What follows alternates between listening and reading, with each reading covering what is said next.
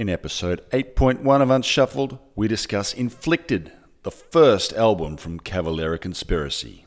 Let's go.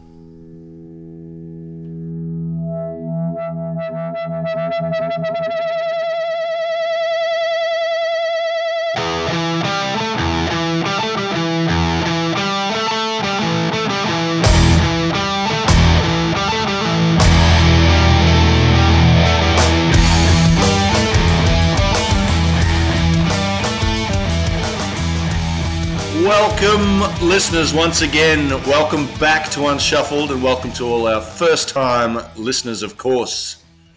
I'm your host, Matt, and joining me, as he always joins me, but from a slightly different place than you might be used to, Mr. Scotty D. Do, do you think they can hear in our voice when we travel around the world? Is I don't it- know. Uh, there's a few things they might notice different, namely, no baseball games outside your classroom oh, window this time.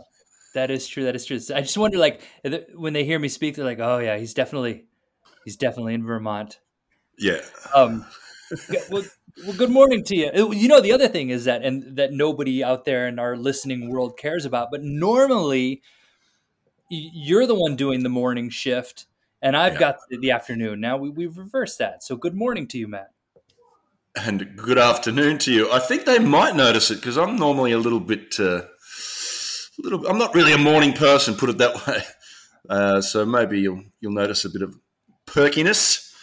Um, it's afternoon here, a nice summer afternoon in the Belgian countryside. So you might hear the sounds of bird, birds chirping through my window and uh, I think I can hear some lawnmowers off in the distance just for a bit of ambient noise here.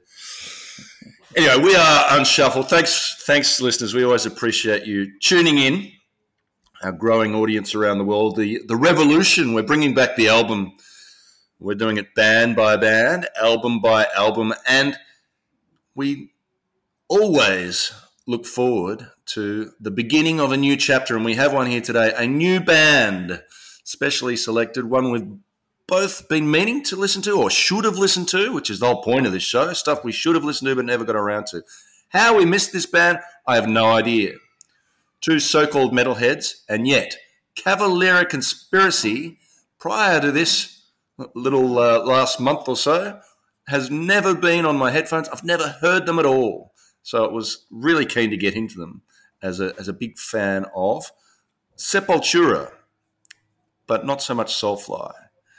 So anyway, I think we had a rule. We're not going to talk about Sepultura too much. We'll try and hold on to that, but uh, perhaps just before we enforce that rule, you can quickly talk about your experience with the Cavalera, with the Cavalera boys in the past. Uh, I'm. I don't know. I feel I do. I'm a little bit more embarrassed to say that I haven't listened to them because I do. I'm a. I, I like. I like Max. I just. I, I enjoy the stuff that he did with Sepultura, as you said, but I really like Soulfly and and I'm probably I know I'm the one that established this rule that we don't want to sort of talk about the past stuff that they did. Um, but there are aspects of both bands that I, I really enjoy and that I was kind of expecting to hear with this one, and I'll, save that till the end. Um, but it, I it, I have no good excuse for why I'd never listened to Cavalera Conspiracy until now. Yeah, well, that's the great thing about music, right? You can always, you know, if you miss something, just recognize it and do something about it. And uh, as we always say, the best way to do it with any band is to start at the start. And that's what we're doing today with their very first album. There's a couple of links. There's also a link to another band that we've done on this, which we might get into when we talk about the lineup of the band. But uh, before we get into all of that, perhaps you can do your uh, regular duties and uh, talk about the album that we're we're discussing today, which is called Inflicted. So let's hear the details. Let's do it. Uh, this is the first album by Cavalera Conspiracy. It's called Inflicted. The release date was March 25th of 2008. It was produced by Max Cavalera and Logan Mader. Logan Mader, interestingly enough, played with Machine Head, a band that just keeps coming up in our list, yes. but we keep yeah. we keep knocking them down because they've got like nine albums. Yeah, um, one day, one day, I think we have to do them one day. He also produced an album that we've spoken about at length. You know, we've given the unshuffled treatment. Uh, he was the producer on one of the Gojira albums, The Way of All Flesh uh, in the exact same year. I think they were released. So that was an, another link to something we've we've touched on before. And he did something with Soulfly as well. I don't know if he worked as a producer or if he played with them.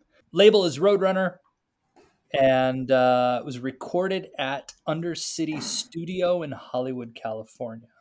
Which I don't know. I guess for whatever reason, I thought that Max Cavalera, because I think he lives in Arizona, and I just kind of figured everything he did now was all sort of I don't know. I just kind of pictured like painted Arizona desert style and everything he does now. Mm-hmm. It's not a big deal, but I was somewhat surprised that it was at Hollywood. Mm-hmm. Um, lineup, sorry, is Max Cavalera, vocals and guitar, Marc Rizzo, who plays the Soulfly, and Ill Niño, I think, for a while as well. Um, on guitars, Igor Cavalera. This is the grand reunion. In fact, this album exists, and we could talk about this when it comes to it, but as a reunion of Max and Igor. And uh, Mr. Joe Duplantier on bass and doing some guitar there and some backup mm. vocals. Mm. And then we have a couple guest musicians that we can talk about now or we can talk about when the time comes. Yeah, let's talk about those when we get to the tracks if we if we remember. Um, yeah, now you've been listening, I, I, think, through one of your streaming services. I've got the CD, so that's been my listening. That's been my main way of listening, uh, as well as through uh, I think Amazon, one of those when I've been out and about. Interesting CD cover, very plain cover, just a plain red background. it's a plain red background with the band's logo, which is a stylized CC back to back. Very reminiscent, I thought, of the black flag symbol with the just the vertical bars. And apparently, the logo design is done by someone called, what's her name? Laima Leyton, who also contributed some music and I believe is the wife of one of them, perhaps Igor's wife. So she's hmm. done the the logo, uh, and I'll put a link to some of her stuff. And she did the stuff in the outro and the very last track. So she's a DJ as well. So, um, but a cool symbol, and I think not. I, I, think you'd agree with the Black Flag comparison there. Yeah, I, I, saw, I saw the same thing. I really like this album cover. I think it, I like that it's just very, it's very sort of clean. I, I, I like, and I like when bands have cool logos right? Mm. And so you mentioned Black Flag, uh, even like Van Halen with like the VH or Dead hmm. Kennedys mm. the D- DK. Um, yeah. I don't know. I like I like when a band has a cool logo. I like that Cavalera Conspiracy comes out of the gate with their cool little logo. Yeah, and I think that's consistent. Having looked ahead to the album covers, I think they keep that very clean and simple style on their future albums too. I read somewhere actually that the band was originally supposed to be called Inflicted. Yeah, I read that, and there was some link to Indonesia, or, or like yeah, to a yeah, yeah, yeah. Uh, I think I think I talk about that when we talk about the song. Maybe I don't. Yes, I do. I talk about that in track one. Okay. Well, with that in mind, do you want to do you want to get into it? Are we, we ready to? Yeah. yeah. let's do it. Um, is there is there anything else we need to discuss before we do that? Uh, I don't think so. I think we're good. Mm. I might just remind the listeners that if you haven't listened to this yet, please pause this, come back to it. You know, go and have your own first impression before you hear us. Besides, you don't want to hear us talking about songs that you've never heard. I mean, that's not really the point of this whole thing. We want you to treat this as a sort of conversation that you can have and join in on after you've listened to the album yourself. So go and do it. Uh, as we've mentioned, it's available on whatever streaming service you're, you're signed up to and you might even be motivated to go and purchase the, the physical media after that, which is always worth it if you can. But uh, yeah, go and have a listen if you haven't. Well worth a listen, and it's not that long an album. You, you spend about 30, 40 minutes with it, and then you'll have a much better idea of, of what we're talking about. So come back to us when we're done if you haven't done so already. Okay, with that in mind, let's well, go. Let, all right, well, let's just start. Here we go. So, Inflicted, first track on the album, and I'll start with the Indonesia thing.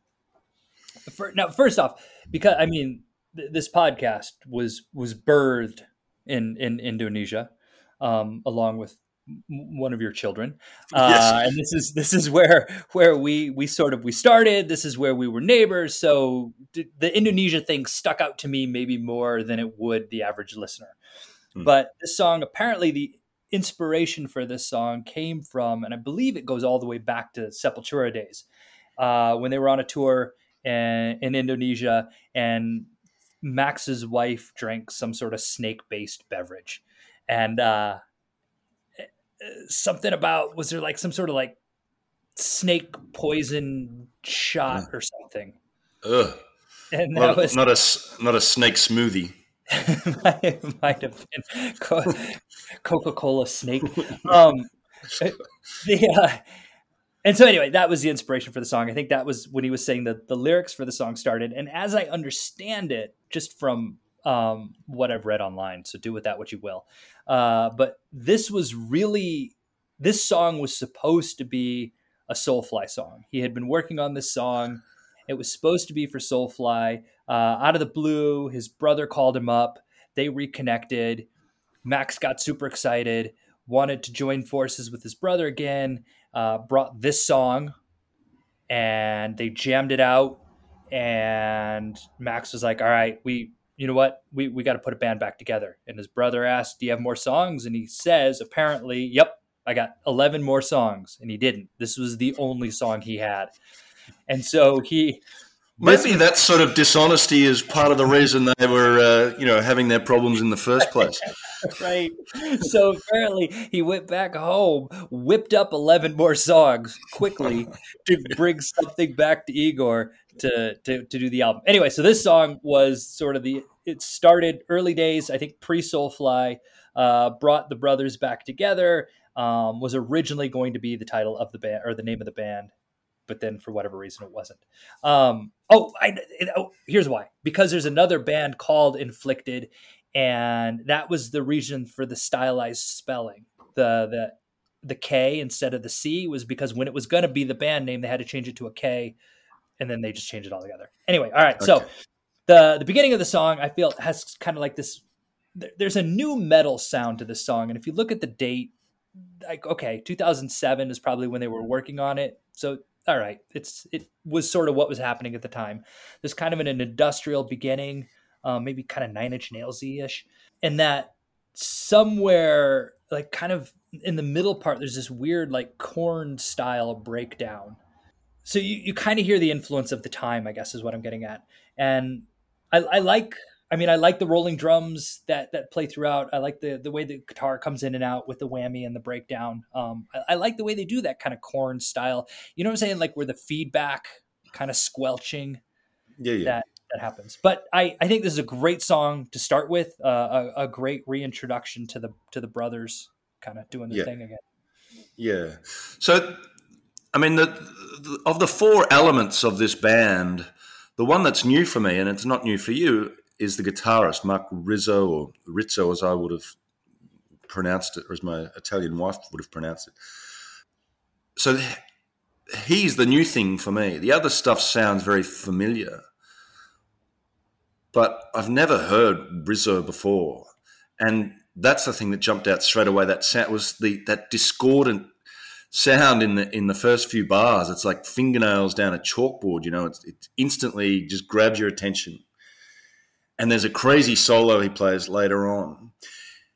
We spoke on the last album we reviewed, which had a Tom Morello solo, about this idea of a guitarist sounding like they're from another planet, you know, like like this alien sound. And there's very few times that that feeling gets evoked, but but I I found it listening to Morello.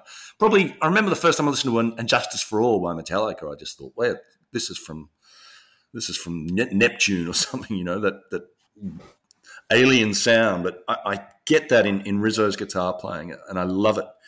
Um, and I love the solo he plays in this. I like the link to Indonesia, and it feels Sepultura to me. I think that's the last time I can mention them. I think that's my quota already. But they always represent to me the third world and the anger and frustration of, of growing up in a third world country and, and just dealing with the injustice of it. and being confronted with it, and, and that's what it's always represented to me. So I like the fact that there's this link back to Indonesia, which is you know another country that has its share of troubles and, and injustices, as we've seen having lived there. So this very much represented that third world uprising that um, that the two brothers have always represented to me. So yeah, great great song. Um, really enjoyed it and a, and a really strong opening. The next song is called Sanctuary. This is the single. There's a film clip that goes with it. And uh, it's, a, it's a funny film clip. It's a sort of tongue in cheek horror film. I, I, thought it was okay. My, my issue with the film clip is that it annoys me when film clips that there's sound effects that intrude on the actual song. So yeah, there's this sort of um, I don't know, this sort of undead creature that goes on a rampage through the studio they're playing in, which is good fun. But then, yeah, he, he's sort of the growls of this creature intrude on the music. But uh, the song itself, I can see why they've chosen it. It's a crazy thrash song. This one, particularly the drumming on this, and we spoke. Uh, we've spoken about Igor in the past, particularly when we were speaking about um, the Duplant, uh, what's his name, Mario Duplantier, and, and his influence as a, as a drummer. And Igor to me was always my, you know, him and Dave Lombardo, but uh, I, I think Igor just stood out in his just that, and again that third world, that sort of Latin syncopation that he brought, whereas a lot of the metal drummers at the time were much more um, straight. Oh, you know, how do I put this into words? That's kind of the whole point of a podcast, right? But you, you know what I mean. the syncopation, that that almost sort of Latin that Latin influence that he brings to his drumming, and, that, and a bit of a tribal sound. He's insane on this track. If you just folk, I'd love to isolate the drum track. It almost sounds like it's impossible. I don't know how he pulls this off, but he's obviously still a real force here, and he was keen to demonstrate that. Um, great riff, another one of those alien solos. And um, yeah, I found I also found some Arise era sort of influences here. So there's definitely they're definitely bringing in all of the the things from their past. But yeah, the drumming stood out for this for me on this one. How about you? This is an album I think all the way through. This was okay. So it's similar to kind of a problem I ran into with Gojira I don't know how to properly put words to what I'm trying to say about the drums, and that's what just happened to you. And it's yes. the same. It's the same thing that happened to me when talking about Gojira, and I think I'm going to see the same thing coming up here because I don't know how to describe it. It's like oh, that cool rolling drum beat or whatever at like one minute 26 like all i yeah. want to do is just like listen to the song and go okay there there that, that thing that's awesome and that's yeah. at times i feel like that's all i could say um, yeah. but i would love to isolate the drums i think for this entire album and just listen to them as is mm. it doesn't go quite as i like what kind of happened with some of the there's a tribal aspect that i feel is um, missing from this that I, I was kind of hoping um, that's not there. But the the just the mastery and the skill is definitely a play. And with this song, it starts again. I kind of hear that industrial layering in the beginning, kind of more ministry. And then there's this cool moment. I to just add on to what you've said already, where he shouts like underground, and then there's that break, and mm. uh, goes into kind of that riff. But I, I like the way that the guitar is kind of like it's almost like the guitar is sort of just like echoing off into the distance of the song, right? Like it's just I don't know, there's this echo or reverberation and the guitar kind of just disappears and then comes back. So mm. sonically I really like kind of what they're doing with it. Mm. Yeah. Um, just to add to that, I, that I've marked that underground moment as well. And often I feel like in the fast, it's it's the best payoffs in terms of a sort of breakdown style head nodding riff are in the heavier tracks because you've sort of done your time, you've spent a minute or two just being pummeled, and all of a sudden there's a break and just a nice, clean, head bobbing riff. So that happens a few times throughout this album. Anyway, take us into the next one. Next one is Terrorize, track three. I was hoping to be able to add some clarity to what I'm about ready to say by the time we recorded this, and I, and I don't. This song is so familiar to me, and I don't know why because I'm almost 100% positive I've never heard Cavalera Conspiracy before. But when I listen to this song, I don't know if it's the riff. I don't know if it reminds me so much of something else, or if I just have. I mean, it's you know, it's been out since 2008. I suppose listening to music, I've come across this at some point. But this song was so familiar to me when I heard it.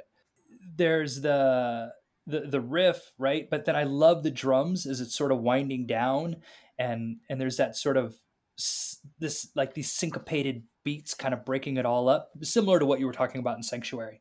There is an element here that does remind me. I was listening when I was listening to this album, trying to figure out is where's the influence of Joe Duplantier, if if it's there even at all. And there was some bits here where I feel kind of reminiscent of how the the Duplantier brothers were inspired by the Cavalera brothers, or if Joe Duplantier had an influence, but it was a little bit in this song. And then I feel like the bridge, anytime you see uh, anything Max Cavalera has done live, there's always that emphasis on kind of that circle pit, right? Where mm. they kind of they do the, the, the thing around the circle and then start right. And the, the the bridge kind of feels like it was sort of written for that. And then the end kind of just gives everybody a chance to catch their breath before they just go right in again. So it's almost yeah. like there's a choreography to this song. Like th- this would be the metal version of line dancing. yeah. Um, and in the liner notes for this one, there is a dedication on this song. It's dedicated to Jesus Pintado, rest in peace, who was in a band called Terrorizer. Apparently, according to, I don't know, Wikipedia or something, this is the person that coined the term grindcore as a, as a new thing.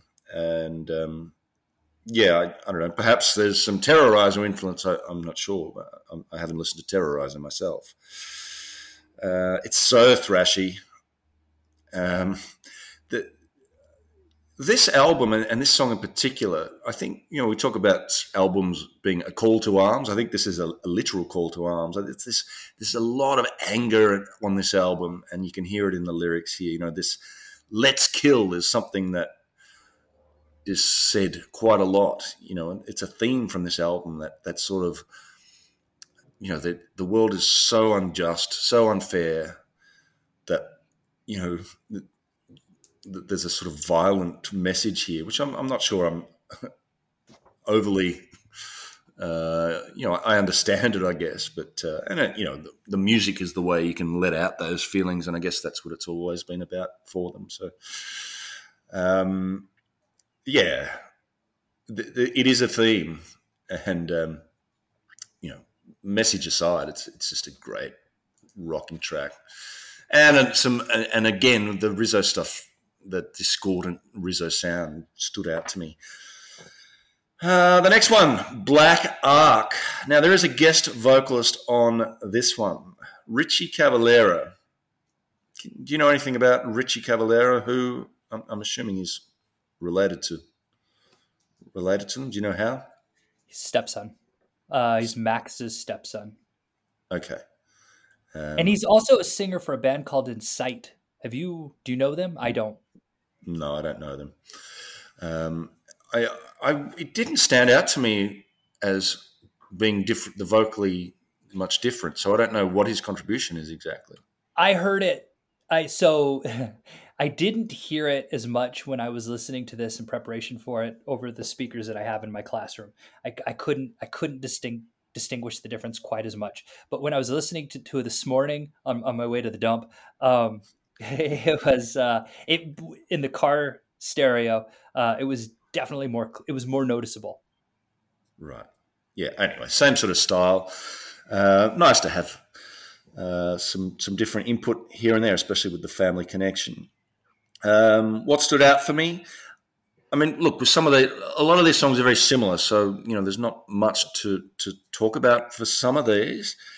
This had Igor's tom work was a was a standout thing. I always love it when he's up on the, the toms, and that's always a sort of signature sound of his. The the Igor toms. The and that's I, I, suppose if you are looking for the tribal influence, you, can hear it now and then on with his tom work here and there, and then that double kick, and in combination with Rizzo's otherworldly solos, you know, you've, you've got all the ingredients for sort of metal metal heaven. There's a bit of a slower finish and a, and a chanting sort of ingredient throughout the latter half of this song, and a nice uh, a nice explosion uh, for this song. This song goes out with a bang. So uh, yeah, they were the things that stood out to me. But you know, enjoyed the song, and it's really rocking along at this point. So I was just I I was curious to know what a black arc was. I guess. Um, yeah, what did so, you come up with? Well, so I looked it up, and it, it's one of two things. It's either some sort of element or thing in kind of that whole. Are, are you familiar with World of Warhammer? Uh, I, I'm aware of it.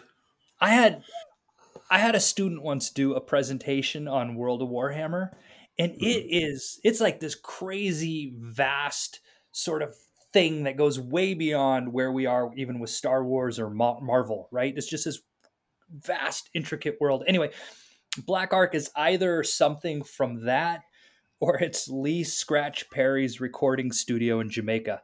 So I'm I'm I'm tended to think that this song is probably because if you look at the lyrics, I think it's more about sort of this world of Warhammer, and I think Richie Cavalera actually wrote the lyrics to this song.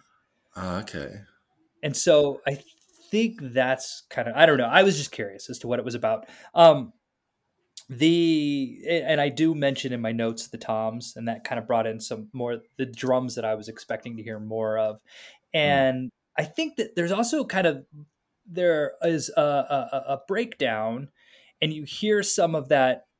This again, where I was looking for the Joe Duplantier stuff and some of that sonic kind of inspiration of what Gojira does in sort of their later albums. I'm thinking like the chant and this kind of uh, yeah. this sort of that background kind of mm. ambient noise yep. going that reminds me of them. Which brings us into Ultraviolent, the second track on the album to have a guest musician but I only saw this in one place. Does it say on the CD that Rex Brown is playing bass? Yeah, so guest bass on Ultraviolent by Rex Brown, and it also mentions next to Joe Duplantier's name that he plays the rhythm guitar on yeah. Inflicted, Black Ark, and Ultraviolent. Okay, that's what that's what I saw. Um, so yeah, we have, and this song was also co-written by Joe Duplantier, uh, as I understand it. So we got Rex Brown from Pantera on uh, on bass here. I think this what set this song apart from the others for me is that there were sort of three clear parts to this song. That uh, there was sort of that the the the control ultra right that part, um, and then there was the the part where they go to the feel the agony, and then there was that sort of that Latin bit that interweaves with the guitar solo, and it's kind of this it's this clean guitar, right? Not heavily distorted. And so there's just like this layer of madness and chaos. And there's like this clean guitar that's just sort of rising above it all. And and I like how these three parts, the way they kind of just interweave throughout the entire song. And so I really like kind of the way that the song is just constructed. And and sort of like, I don't know, I envisioned it like almost like like blocks. Like if you would sort of block this song out and the way that they kind of interlock and inter interconnect. Yep. Um, yeah. So this does certainly stand out from the others so far as a different sounding song. The tempo obviously is much slower. To me, it felt like a Gojira song. It could have been on a Gojira album, you know, vocals aside, and it could just as easily have been Mario on the drums. You could have fooled me it, sounds like maybe maybe Link, uh, the Link era, mm-hmm. Gojira. So it, it really does. There's a really strong connection with with that band here. I, I thought that stop start riff. Now you're the English teacher here, so maybe you can help me explore this thought a little. But I mean, lyrically, this seems to be a, a Clockwork Orange reference, right? Ultraviolence. Um, so have you have you read A Clockwork Orange? I have, but I don't remember. Because in the towards in that bit that you said is Latin, the lyrics are Bolci vidi dies irae, Malchix bezumi dies irae, the vodkas droogs dies irae. Aren't, like weren't droogs? Was that something in clock in a Clockwork Orange? Like aren't these words that those strange, violent people they had this sort of language that they used, Right. and they'd right. made up What their own it- words. What was milk in A Clockwork Orange? Hold. Milk. Uh, yeah, yeah, yeah. It, it, Go- Google away. I mean, if it if it I'm on takes to, we can always cut this out if we need to. But um, I, think from from my read, when I read these, I just thought, oh yeah, I think they're a Clockwork Orange words, but I'm not like Devochkas, Droogs, Droogs was one. Droogs They called each other Dro- Droogs. Yeah, yeah, yeah. And milk was Moloko, Moloko plus. You're right. It was all like that sort of that offshoot of Russian. Yeah, Droogs was it was what they. It was slang for friend. yeah. I didn't. How did I not? I didn't even put that together. I I Melchix. I was so focused on the like the uh Dies Irae, Dies Irae. Yeah, Um, yeah. I didn't pick it up when I first listened to it, but just on reading the lyric sheet, I realised what they were saying. And then the Yeah, ultra violence makes sense. The, the title of the song. Yeah, it's a mix of. It's not so. It looks like it's a mix of Russian and Latin. Not every one of these words seems to be coming from a Clockwork Orange, uh, Right. but but like Droogs was that that Yeah. was that obvious that was from. I don't think that's Russian. I think that's Clockwork Orange. And Melchix, I think I, I seem to remember Melchix. I mean, I, I only saw the film. I never read the book. Okay. Uh, but oh no, there's uh, there's a website. Maybe we'll link to this. There's an appendix, a list of the NADSAT words and other fictional terms found in the book A Clockwork Orange by Anthony Burgess. So uh. So there's a whole list here. We'll link to these in the show notes. Malchik is Russian for boy. Melchik is boy, and it's used in that as well. Okay. Uh, so we've got Devochkas, which is a young woman. Huh. Uh, Bazumi, what's Bazumi? Mad, crazy. Yeah, so yeah, these are all Clockwork Orange Yeah. words. Mm, So there you go. Um, I must read that book. Is it is it worth reading? I mean, obviously it's a classic, but I mean, I like the the, I mean, I know, such a thing an English teacher would say. I like the book better than the movie. of course you did. I- it was uh, I just I but I, I guess I yeah there there there's stories I think I feel like the movie focused on the violence which the violence is definitely there in the book um, Yeah. but there are sort of side stories that happen in the book that aren't picked up in the movie Right. Oh, we're on a tangent here, but I actually read a, a criticism by Tarantino of the film. He didn't. He didn't like it, and um, surprisingly, because he he found that Kubrick was trying to sort of intellectualize this the violence and trying to say, "Oh no, I'm not glorifying it," and Tarantino saying, "Of, of course he was. Of course he was. You know, like yeah the violence movie- was central to the film. You can't say you can't pretend like anyway. That was a complete tangent. Um, I, I yeah, I, the, but seeing the film didn't inspire me to read the book. But I, it's what's it like? It's about the descent of of society into into a of you know the sort of unraveling of society. uh, You know, and and a much more violent you know cha- a, a violent change in in the times. Is that right? Something like that. It is well, and then the, the sort of the whole thing with like the the Russian connection was also a, a, product of its time Hmm. because it, there was that fear of like the Red Scare that was happening at the time. Yep. Um, 'cause it was I think it was from like 1960s was when it was, uh, but it was it was sort of dystopian, but it was also supposed to be it was satire. It was written as satire, and it was supposed to Hmm. be just like sort of dark comedy. Mm. Yeah, and I think the sa- I guess Kubrick. I don't know. I, I haven't seen the movie in so long. It's not Mm. funny. I mean, it's it's satirical and this dark comedy, but it's not like Mm. it's not funny. If that makes Mm. any sense. I guess there's some iconic images that have come out of it, but we really are on a tangent here. Uh, what were we talking about? Cavalera conspiracy. That's right. Uh, Ultraviolent. So, uh, uh, well, it finishes with a with a great uh, a, a, classic Cavalera grunt. So maybe let's uh, let's finish our discussion of Ultraviolent and our sort of uh, unpacking of it here with a whoo and get into the next one, which is called Hex. Uh, I can't even remember whose turn it is, so let, let me go. Now, Hex.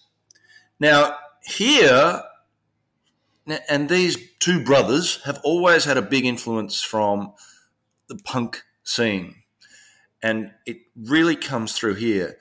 Uh, when they toured Australia in the early 90s, I bought, and there's probably the prior to my CD collection is an autographed copy of the, the Australian tour CD. And on it is a cover of a Dead Kennedy song called Drug Me. And um, I think there's a big influence from punk. You know, you can see it in the logo, and I think there's a lot of, of punk aspects to this band and this album. And here, that song "Drug Me" really, you know, struck me. This is the closest thing I've heard to their cover of Drug Me. So perhaps we'll put a link to maybe both the original Drug Me and the cover of Drug Me, and you, you can hear what I what I mean when I say that. Lyrically, I have no idea. Something violent. I, am not sure. Hex. Um, but yeah, in the same like Drug Me just had a repeated like, in the chorus was just drug me, drug me, and this is just a, a similar vocal thing in the in the chorus. Um, so really fast, some nice vocal effects in the latter half of the song, and a great riff that that sort of in, in the I think it's in the second half, the like a hex bit, um, and some nice bass. The bass uh, jumped out at me on this one as well, as it does in the Drug Me when it's everything stops and you get a do like that as mm. punk bands often do. Uh, anyway, so that, that were my thoughts. The, the link back to the Dead Kennedys and, and some of their early influences. We've got um, this one and the next one. I think are two of the shortest songs. No, I guess there's one more, but these were kind of some of the shorter songs here. Uh, hmm. and this one just sort of just crashes out of the speaker and is relentless from start to finish. Um, again, I feel like there's a bit of a choreography bit for this. It sort of like it was there's a break for the the circle moshing that's happening at the halfway point. And I really like how at the end it sort of gives Igor a chance to kind of just be pulled out front, right? And we've just kind of got the vocals and the drums sort of sort of ending the song. Yeah, uh, which takes us into the doom, the doom of all fires, track mm. seven. Uh, this one, I, okay, this is the shortest song on the album. Uh, he throws in some Portuguese, I think. Oh. Is that what it is? I don't know. I thought the last one was Latin, and turns out it was Clockwork Orange. So maybe I should have maybe I should have gone beyond half-ass research on this. Ask um, me in six months. I'll tell you if it's Portuguese or not. Uh, that's right. You'll you'll know in time, won't you? Um, the uh, do you want to make that announcement? I'm moving to Portugal, everyone. Anyway. um, the the end is a great thrashy riff uh, plus guitar solo. Um, it's not a long song, but it kind of you know covers all of the bases for a solid thrash tune. Mm. Yeah, another Igor showcase as well. This is, a, and you can hear, I've spoken about the themes of the sort of third world uprising, and you can hear that in the lyrics here the crash of the West. Uh, the fallen, not forgotten, shall inherit this earth. Um, you know, I like the idea of the third world at some point in the future taking over. And, uh, you know, I imagine they might do a better job than the first world seems to be doing, running the show. You never know. Um, I don't know what those words are. Tatoda, tatoda, detona, mix hell. I, there is a Mixhell is a there's a connection there. Mixhell is the name of the DJ, the the um, Igor's wife that I mentioned earlier. I think he, she and Igor, their little musical um, outfit is called Mixhell. So they've managed to, to throw in a, a link a link there. Uh, what's her name? Laima Leyton, I, I think. Um, the the crazy finish to this really stood out. The the really fast, almost just blah, blah, blah, vocals. Reminded me a little bit of uh, Post Mortem by Slayer, that, that fast bit in that, where you've just got to get the words out as fast as you can. Uh, the next song, now, Blood Brawl. This to me is the centerpiece on the of the album. I'm calling it now. This is my favorite song on the album. You mentioned a song in three parts. This is another song in three distinct parts. What a riff to kick it off! I love the just the central riff in, in that opening, and the fact that we get a, one of those ooh to to kick the riff off is so, just so good. But each part of this is superb. So you get that cool rocking riff in the first third of the song, and then it all stops, and we get a doom, doom, doom, doom. You know that big, um, massive drum sound into the slower middle section. The resolution of that middle riff is my is my favorite part on the album. Um, you know, you get the, the oh, should I sing a riff? That just just listen to it, you know what I mean. But you know the ding that you know when a riff has a nice finish, so you just listen for it. Listeners, go back and listen again. I, I think and, you should. I think you should sing it again. no, no, that'll that'll do. But um, some really nice work as well from Rizzo here. So just in just in case the song starts to get a bit samey, he comes in with some little noodling and and um, just some nice little touches just to to keep your interest up, even on your tenth or twentieth listen, you, you can still notice some some new things there that that he has added. And then you get into the last third, which is an acoustic outro with some strings, um, which is superb, a, a, really great finish, and um, and and even some some sort of vocal chanting. I guess maybe if I was trying to look for parallels in that last section, I was thinking of some of those Black Sabbath, uh, the slower uh, instrumentals that, that they mm. did. Mm-hmm. Um, mm-hmm. You know, with that kind of almost like a Spanish flamenco-y kind of sound in in uh, in the guitar there. So a lovely finish to the song. So superb song. Love this. I don't think it's one they play live. I haven't even heard of much talk about this as a great song or anything, but to me, it's just incredible. I love it. So I don't know if you felt the same. It, oh, and so, some didgeridoo. Was it didgeridoo right at the very end? I think it might even, or some sort of. So there's a bit of tribal touch just at the very end too, just in case the rest of it wasn't enough. But yeah, what are your thoughts? Yeah, so I didn't mention, by the way, yeah, this was also one of my. I was torn between this one or Ultraviolent as my as my favorites for the for the yeah. album. Um, I don't. You've kind of just locked on it. You've said everything that I was have written down yeah, to say sorry. about it. But no, sorry. but I wonder if the idea of them not having played it live is is the fact that I think that that that final piece of the song, which is so critical to the song, is probably pretty hard to pull off live. Just mm. with the sort of the, the that, that haunting choir that's that's that's kind of happening behind it, and it's it's it's a real sort of just that, that buildup of the ambiance is probably pretty difficult to pull off.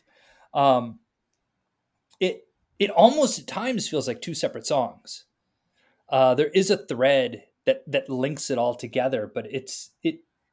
Yeah, this is this is a really cool song. It's one of the longest ones on the album, and and we I've talked about this a lot. I I don't know why I get so focused on sequencing, but I mean that's what we're doing. We're talking about an album, and sequencing is such a it, it's it's it's a major art of putting together an album is putting the songs in the right order, and and I always feel like track eight that's always the one where if they're going to try to like hide a song or bury a song, they're going to throw it in track eight. And so uh, I like that whenever an album jumps out and track eight is one of the better songs on the album. I don't know. I think there's something to be said for that. um, okay, which moves us into Never Trust, another short song. Uh, I really, I'm going to be honest, I don't have much to say about this. There are um, like Hex. It kind of crashes out of the speakers relentlessly from start to finish. I looked at the lyrics, and there's a line there where it says like "Never trust the emo kids, never, trust, never trust the Fallout Boy." And I was just, is this personal? Is he? is so I I don't know what to make of that. Um, yeah. While you're on the lyrics, while you're on the lyrics, there's there's a line in here that I've been I misheard and I've been singing it every time. It's never trust the Two-Faced, but for some reason I heard that as never trust the toothpaste. And uh, I, have been looking at my toothpaste very suspiciously ever since. What's in you, toothpaste? uh, let me read the ingredients again. Um, but yeah, really short song. This is another one of those big. There's a big punk influence here, so you know, pick your uh, sort of hardcore punk band, Dead Kennedys, Black Flag, whatever. There's and even the name of the song, it sounds like a punk band. Never trust. Mm. Um, so yeah, big big influence here. Over very quickly, um, but still very enjoyable. The next one. at this point, I'm starting to starting to run out of things to say. I mean, they're all good songs at this point. This next one's called Hearts of Darkness. So I met, perhaps there's another literary reference in there, although I didn't notice. I, I don't think it's a direct reference to the to the Conrad uh, book, although they wouldn't be the first metal band uh, to to to include something like that. Um, gallop, a sort of galloping riff in this one. All I've written this in this is that it's just super thrashy and cool. So uh, hopefully you've got something more to say about it than that. But there's a nice outro in this one, a, a kind of a dub outro, and I think that's the sort of stuff that Igor and his partner play, and you can, and it leads into the next, sets up the next song very nicely. But before we move on to uh, the next song, have you got anything extra to add about Hearts of Darkness other than super thrashy and cool? It's. I think that lyrically, this so lyrically, this album on the whole, I found disappointing. Um, it it felt not. I don't know. I just I feel like uh Cavalera's lyrics, from what I've heard and kind of you know some of the Sepultura and Soul, Soulfly stuff, ha, ha, has an opportunity to kind of be more cultural and, and, and, spiritual, right? And and there is sort of that. I think you referenced it earlier, the idea of invoking sort of strength and power and, and kind of an oppressed people. Um, and I feel like this, the lyrics to this one do that in a way that the lyrics to the rest of the songs don't. Right, like what what I'm going to say when we go into Must Kill is mm. this is the exact opposite of Must Kill, which which is what I was looking for, and I think that there may be tangentially, loosely, some Conrad uh, influence if we look at kind of what the song's about and it's that idea of kind of just uh, the the war that's oppressed people around the world and kind of you know hearing their voices mm. um, which i guess is heart of darkness right kind of mm.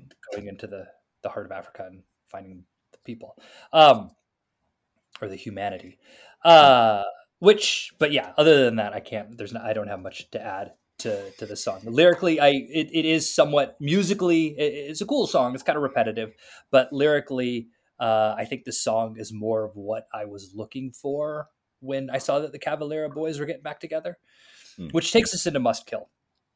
Final song on the album. I think the longest song on the album, actually, um, but that's just because of the outro. Uh, it I, I, don't know. I mean, the title pretty much sums it up. The lyrics are just sort of like a string of violent mandates mm. right? Just kind of just felt it, it might have been timing, sort of the, the the cultural climate of what we live in now versus what he was talking about then, but just the the onslaught of kind of just the the violent sort of imagery that's portrayed throughout this album got, got to be a bit much after a while. Um, there doesn't seem to be a whole lot of nuance here lyrically. Uh, it is built around a really cool riff. Um, and then we get kind of just sort of that spacey outro. Mm. Yeah, and we get our very first um, dos, tres, cuatro. So it's nice to hear one of those snuck in just near the end of the album. Um, I agree lyrically. Yeah, it's it is. They're very violent. Very. It's a it's a call to to vi- a violent uprising. So you know you have to you have to accept that in listening to that, and and perhaps put it aside depending on on your thoughts on on the matter. Um, but as I mentioned earlier, I, I think heavy metal you know, you're not meant to take these things literally, right? You, you know, they're not actually telling the listener to go out and kill people. It's just a way of letting off some steam. Um, and you know that's one of the beauties of heavy metal, just that release. Um, I, yeah, I agree. That I love the riff in this, especially with that little harmonic pinch, that little, uh, which again was a, a kind of Gojira-y uh, kind of touch. I, I thought, and um, yeah, I, the, but the standout for me was the outro, the last minute of this. So I, I loved it, and um, you know, I know that this is um, again the the, uh, the, partner I think of Igor, who I've mentioned a couple of times, Laima Leyton. I want to hear some more of that stuff. I could listen to a whole album of that outro. You know, you know, perhaps at the end of the night kind of thing when you're just trying to unwind after a, a metal gig. I, I, really enjoyed the the last. It was great sound and a great way to finish the album. So yeah, if I can find a whole album of that, I'll uh, I'll, I'll happily digest it. Um, but yeah, nice, you know, a, a, fitting way to end the album. I thought with, with such a, a, violent song or a violent message built around a great riff, which is basically uh, sort of encapsulates the whole album in, some ways. Um, now, that's it for me as far as this album's concerned. I my version stops there, but I believe there are some versions of this album that have some extra tracks, and I think if you're listening to it on a streaming service, you might uh, you might get access to those as well. I haven't, but um, you know what was on Apple Music. There were a couple of extra ones thrown yeah. on at the end there. Two extra tracks. One called "The Exorcist," which uh, I played it a bit for you before we started recording. It has kind of this cool um, sort of acoustic intro that plays against um, what is it? Tubular Bells? Is that the what the old yeah? Uh, Mike Oldfield. Thank you, Mike Oldfield. Uh, it sort of kind of weaves in and out with that. I think we were talking about it's a cover of a possessed song. Is that true? Yeah, that's yeah. I mean, this according to Wikipedia, and they've never been wrong. It's a possessed color. Okay, um, and then the other one is called "In Conspiracy," which yeah. uh, it fit. It I I don't know why it wasn't on the album to be honest with you it, it fits i mean it, it sort of matches up with everything else on the album um, mm. i'm i'm not sure seems like 12 tracks would have been a nice even number for the album but for whatever reason it was maybe it was written later who knows? Uh, mm. it just didn't make the cut. Yep. Um, all right i'll have to go and have a listen. Maybe we can put a link to those uh, on our show notes as well. So let's uh, gather ourselves and have a think about our overall thoughts before we uh, prognosticate prognosticate about what might come next. So, just to wrap it up, uh, your thoughts, Scott, the album as a whole. Um, musically, it was like I love, I loved hearing the Cavalera boys back together again. Mm. Uh, I loved hearing the way that they play off each other.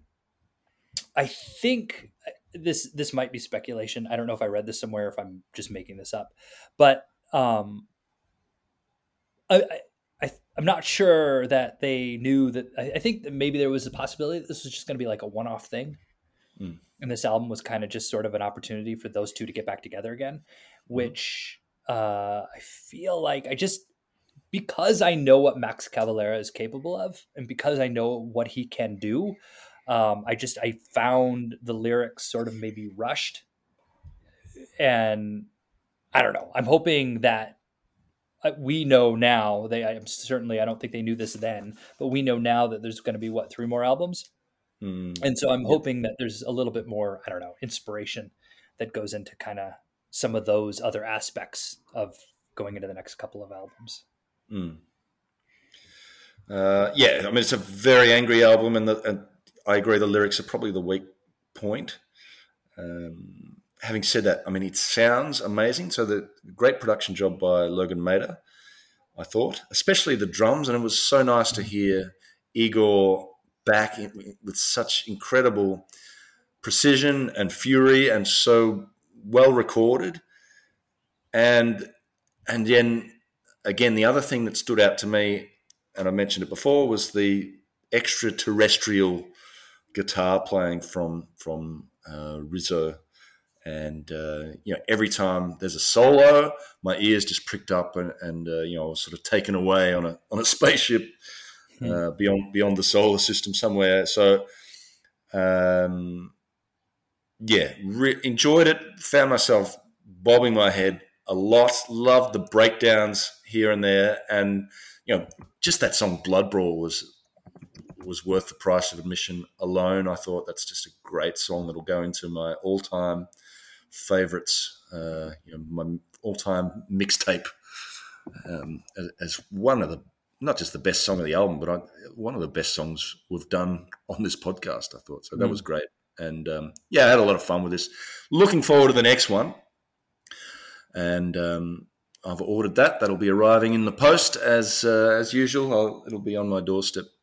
Um, some nice friendly postman or, or postwoman will deliver that here in the next few days. So I'll send you a, a, a picture of that on WhatsApp to make you jealous. Um, and pop that in my CD player and be blown away again. So let's see where they go. I can't imagine they're going to do much different. This no, agree. Hmm. It definitely, definitely worked. Yeah. Now I'm not sure if they get all the same members back for the next album. So let's, but we can wait and talk about that when we're discussing. It. I'm not sure if um, if if Joe comes back and he's a permanent member of the band, or or um, or what? I'm, I'm not sure, but we'll find out soon, I suppose. All right, we don't want to talk about that now. No, no, let's leave it for the next one. And uh, listeners, you can come along for the journey with us as as always. Mm. But uh, yeah, looking forward to the next one. All right. Yeah. So in fact, you've you've given it a listen already. Is that right? Yeah, I did a little bit. Sneak yeah. Yeah. We we, we um, took too long on this one. We, we it was it was i mean it was life life was happening. Yeah. Uh, you got to listen to something on your way to the dump. That's the part. I think every time we come back i, I that's like because we always do these recordings on a saturday and i got to yeah. get up early in the morning because it's it's it's not technically a dump it's called a transfer station. Some guy comes out with a truck and gathers your garbage and then takes it to the dump himself. Um, Anyway, but he only does he only does it for like this certain three hour chunk of time, and if you get there too late, it's like backed up, and you're standing in line with just everybody in their garbage. Yeah. Um, so I got to get there early, and yeah. and that's that's the whole thing about my my drive on those Saturday mornings is listening to the album that we're going to talk about that one yeah. final listen while dodging moose who are trying to run out on a traffic. Is that the plural of moose? Is, is moose the plural of moose? I think so. Uh, I've I think so. Uh, I've only lived in moose populated areas for three years. So yeah, my wife would, would have fun with that one. And it's, it's it tends to be those herd animals that run out in front of traffic, like deer and moose and, and kangaroos. And ah, uh, see, but um, kangaroo, I should say. kangaroo.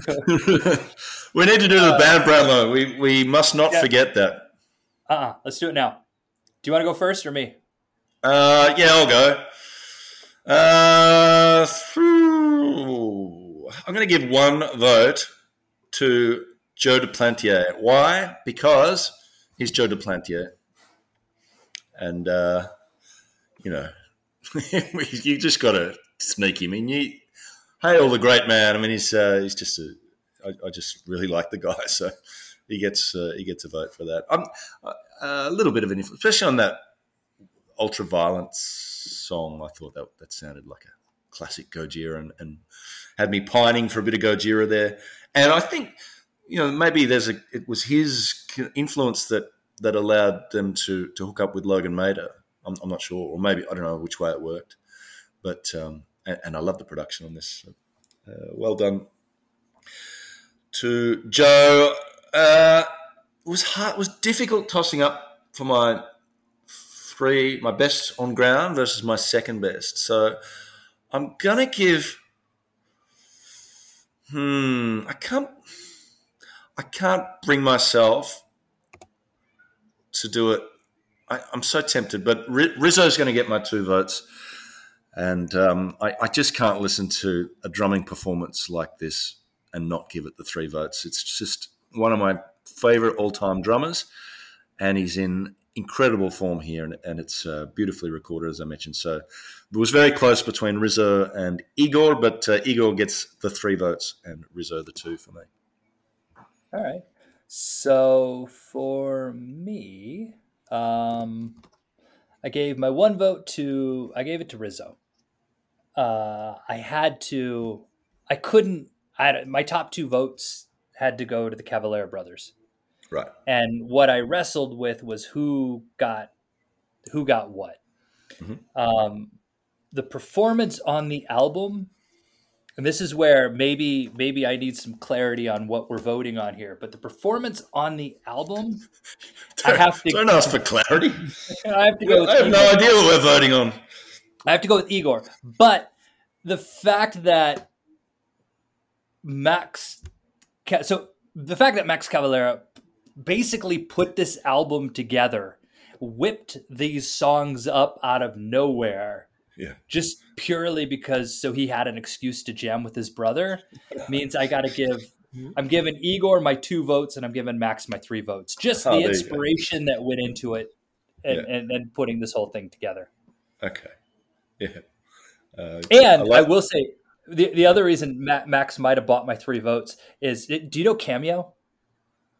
Yeah, like It's word up. thing That, where- That thing where you, you go the ahead. band, you- the, the band that sang "Word Up." no, it's that the app where you go you go pay a famous person to send a message to somebody. Anyway, Right. a, a buddy of mine. Uh, th- this comes back, so I, I know right now. I see on your face that you're like, "Oh, this is getting cut." But hold on, stay with me. A buddy of mine is a mayor um, in, in- back home in Iowa, and it, during the whole COVID thing, he was doing a mask mandate for his town. And there was this whole uprising and people were mad at him and the governor was mad at him. And he was like no this is like early days of covid b- before vaccine. And and so the i sent max cavalera was on uh, cameo and i had him send a message to my buddy and he sang like he just sat there and gave this like cool message and was calling him like metal matt the mayor and all this cool stuff. And and and sang like a soulfly song. Um, it was awesome. It was anyway so how can i i gotta give max three votes just based on that alone. Yeah, we give him three for the rest of rest of the albums as well. there are so many things in that that need unpacking, but that's probably going to be an extra hour. So it's Yeah. cut isn't it you're cutting it no, I'm not cutting it. I'm not cutting it. It's staying in. As if I would cut anything important out of this. Is just you know what you hear is what you get, listeners. We don't, you know, we don't leave stuff on the cutting room floor. unedited just- unshuffled and unedited exactly. So yeah, Matt the Mayor. I don't know. Is there anything you can link to? Is that on? Is that out in? Uh, I don't know. He used to listen to our podcast. I think I, if if we've lost, I don't know if he listens anymore. He used to listen. Um, Right. I'll, I'll look. I, I don't know. I don't know if it's possible for me to share it. I'll see what I can find. I'll see what I can right. If you don't find it, I'll just link to Word Up by Cameo, and that'll have to do. do. Okay. All right. Uh, all right. I think we've just about covered everything off, and uh, even thrown in a, a funny little story at the end. Um, thank you, listeners. We do appreciate your time. Uh, you know, um, spending an hour with us, uh, waffling on. We do appreciate it, and we hope it sort of adds something to your experience of the album because you know it's fun to listen to an album, but it's nice to have someone to share it with, and that's kind of the role we're we're hoping to fill. Just someone, just an extra voice for you to think about what you've listened to and and compare your thoughts to ours. So I hope you've enjoyed doing it with us. If this is a new band for you, I you know I hope you enjoyed it just as much as we did, and, and you'll come with us as we continue with uh, the next album, which uh, I've ordered, but I've forgotten the name of it. Blunt force trauma. Ah, there we go. A, a very metal sounding title, Blunt Force Trauma from from uh, what three or four years after this one, I think. So Yep. let's let's wait and get into that one. So there's uh, there's our next few weeks of listening and, and dump runs for you sorted, and um, yeah, I'm looking forward to it very much. I think we've chosen wisely, as the as they say near the end of that Indiana Jones film.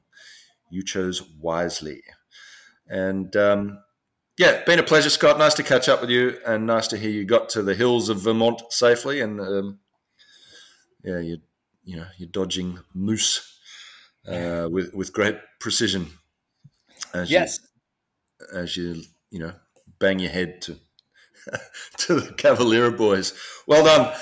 Uh, so thank you, Scott. Thank you, as we always say, a special thank you to Small Stone, the fantastic US-based record label. And while you're in Vermont, you might want to uh, stock up on your Small Stone, see what they've released in the last 12 months, and uh, get some vinyl headed your way. Uh, the band you hear is called Seven Planets. They they've been kind enough to to allow us to use their track in the opening and closing part of the podcast.